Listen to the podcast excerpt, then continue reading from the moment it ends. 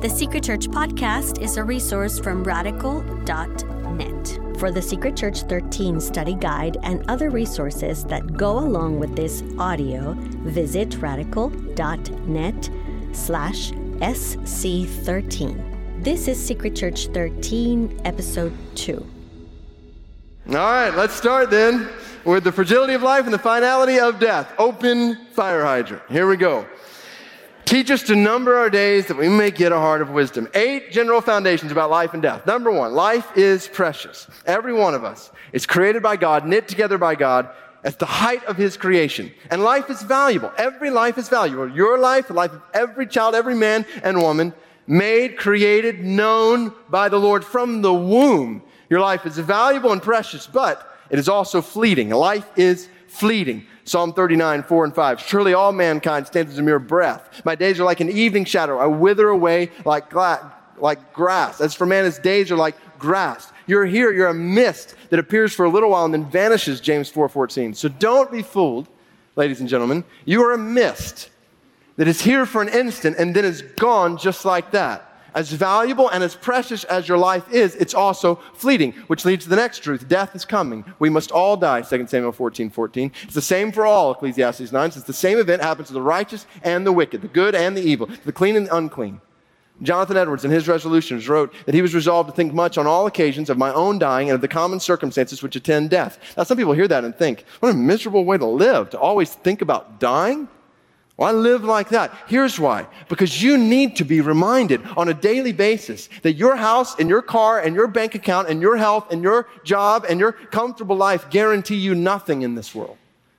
We cling to the things of this world in vain. D.A. Carson said, whatever the church does, it should prepare its members to face death and meet God. Death is coming to us all, and the reality is death is often sudden. Jesus makes this point in Luke 13 when he describes two groups of people who died unexpectedly and tragically, and Jesus says the same thing could happen to you.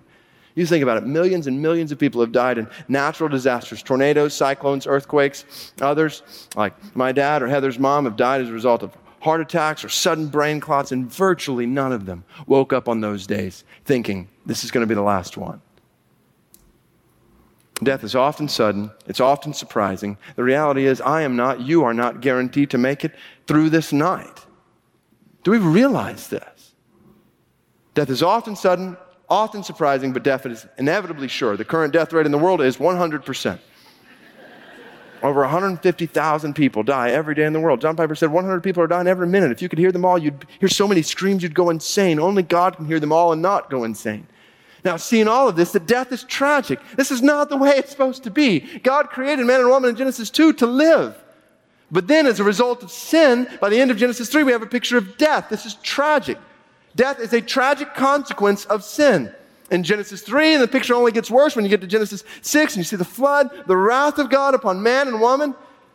It's described in Psalm 90, all Romans 5 says as a result of, as a result of sin's entrance into the world. So this is key, particularly for Christians. Obviously, we're going to talk about victory over death in Christ, but that doesn't mean that death in and of itself is to be celebrated. Death is a tragic consequence of sin in our lives and in this world. Even as Christians, we don't love funerals. No, we're frustrated to live in a world of funeral homes and abortion clinics and electric chairs. Death is a tragic consequence of sin in this world, and death is a tool of Satan. Hebrews 2 describes Satan as the devil has the power of death. Now, it's at this point that we need to realize that death is multifaceted, meaning the Bible talks about death in different ways. Listen to Jesus in Matthew 10. He says, Don't fear those who kill the body, but cannot kill the soul. Rather, fear him who can destroy both soul and body in, in hell. So you see a difference here. Jesus is talking about between the death of the body and the death of the soul. Similar way, Ecclesiastes 12, James 2, both reference the difference between our physical bodies and our spirits. We need to understand the different ways that the Bible talks about death. On one hand, the Bible talks about spiritual death, which is the separation of a person from God. Spiritual death. When man and woman sinned in Genesis 3, they were immediately separated from the presence of God that they had once enjoyed. Later, when you get to Ezekiel 18, you see the Bible talks about how the soul that sins shall die, but the soul that turns away from sin shall not die. That's obviously talking about spiritual death, not physical death. But then the Bible talks about physical death, the cessation of life in our physical body, physical death. Soon after sin enters the world in Genesis 3, we have a record of people dying physically, Genesis 5. But then keep going. there's one other way the Bible talks about death, and that's eternal death. So the eternal death is the finalization of separation from God. What Revelation 21 calls the second death. When those who are spiritually separated from God physically die, that leads to eternal death. It's the finalization of spiritual separation from God. So the Bible talks about spiritual life and death, physical life and death, and eternal life and death. Now, put those eight general foundations then together into four gospel exhortations. First, here's the bad news death is our universal enemy, it affects us all in every way here spiritual death, physical death.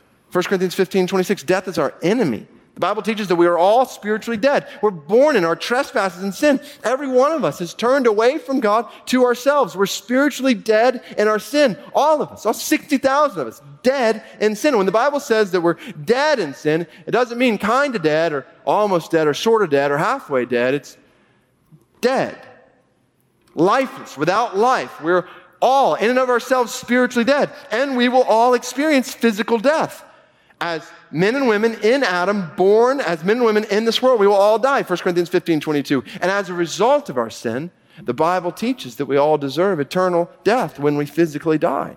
We are spiritually dead, destined to physically die, therefore deserving of eternal death. That's what Romans 26 23 is talking about when it says the wages of sin is death. So this is the bad news, and it is eternally bad news. But there's good news eternally good news. It's why we call this day Good Friday. The good news is that death has been ultimately defeated, swallowed up in victory. 1 Corinthians 50, 15 says. The gospel is the good news that Jesus has lived the life we could not live. Jesus has lived the life, spiritual life as a physical man that we could not live, a life of perfect, total obedience to God without sin, no separation from God. But then, on Good Friday, 2,000 years ago, he died, which begs the question if death is the penalty for sin, and Jesus had no sin, then why did he die? And I am glad you asked that question. Jesus has died the death we deserve to die. He died in our place. Romans 5 6. While we were still weak, at the right time, Christ died for the ungodly. Very rarely will someone die for a righteous person. Though perhaps for a good person one might dare to die, but God shows his love for us in this. While we were still sinners, Christ died for us.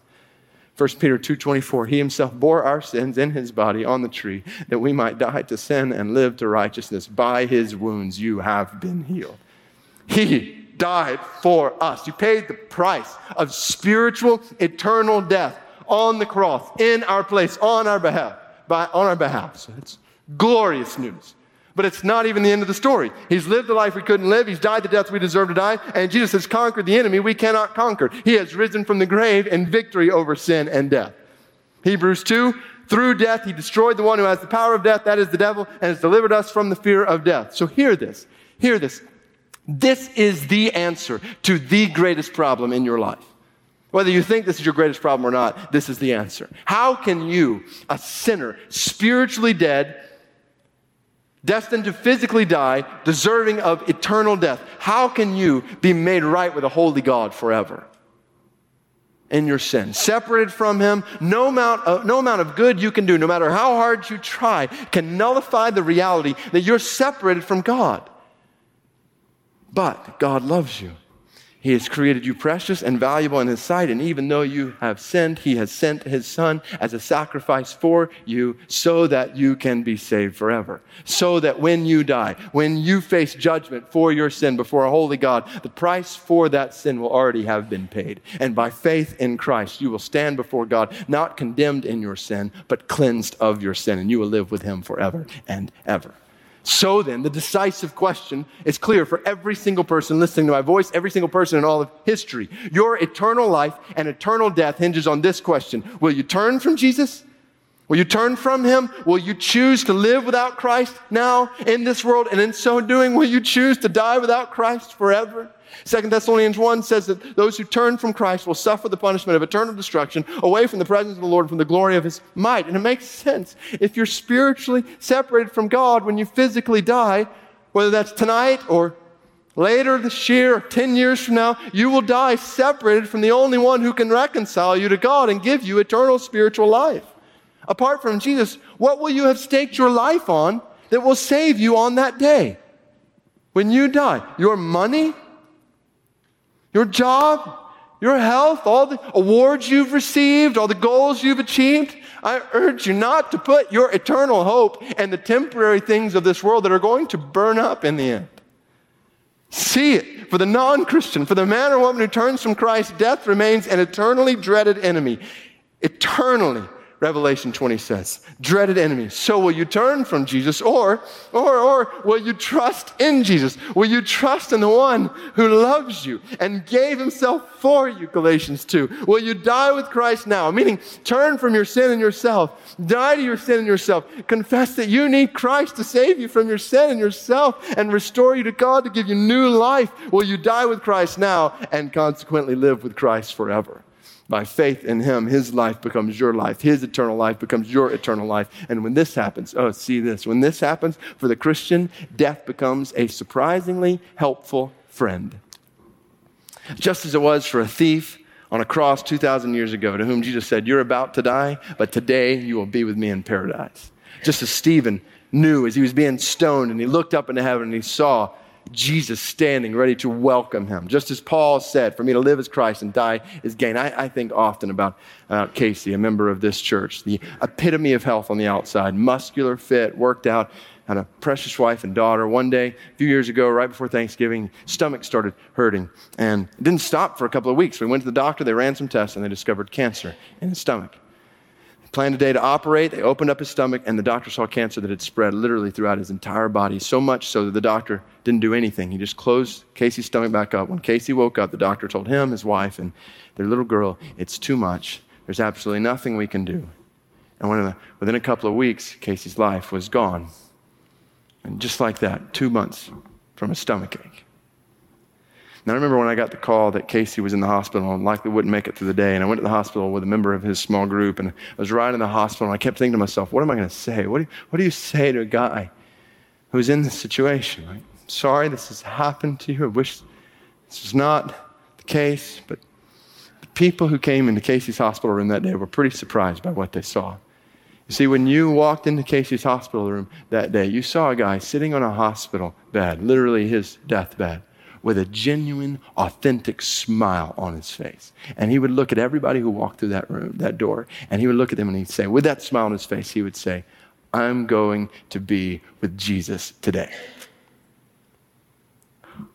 All of a sudden, I'm sorry just doesn't seem appropriate anymore. Neither does I wish this wasn't the case. You actually walked out of that hospital room that day a little bit jealous, thinking I'd like to go with him. You see, for Casey Black and for everyone who has truly trusted in Jesus, you know that because you've put your faith in the one who's conquered death, you have nothing to fear. So don't turn from Jesus, turn to Jesus. I urge you tonight, if you have never done so, to turn to Jesus. And to know that regardless of whatever decision you make, hear this, the definitive conclusion, death is not the end. Hebrews 9:27, just as it appointed for man to die once and after that, after that. So there's more after death. The Bible makes clear death is only the beginning. Dietrich Bonhoeffer, right before he was executed by the Nazi regime, wrote in his journal, "Oh God, this is the end, for me the beginning of life." And the rest of tonight we're going to explore what happens after death, after that after this brief mist called life. So- Thank you for listening. You can find more episodes from Secret Church and thousands of other free resources at radical.net.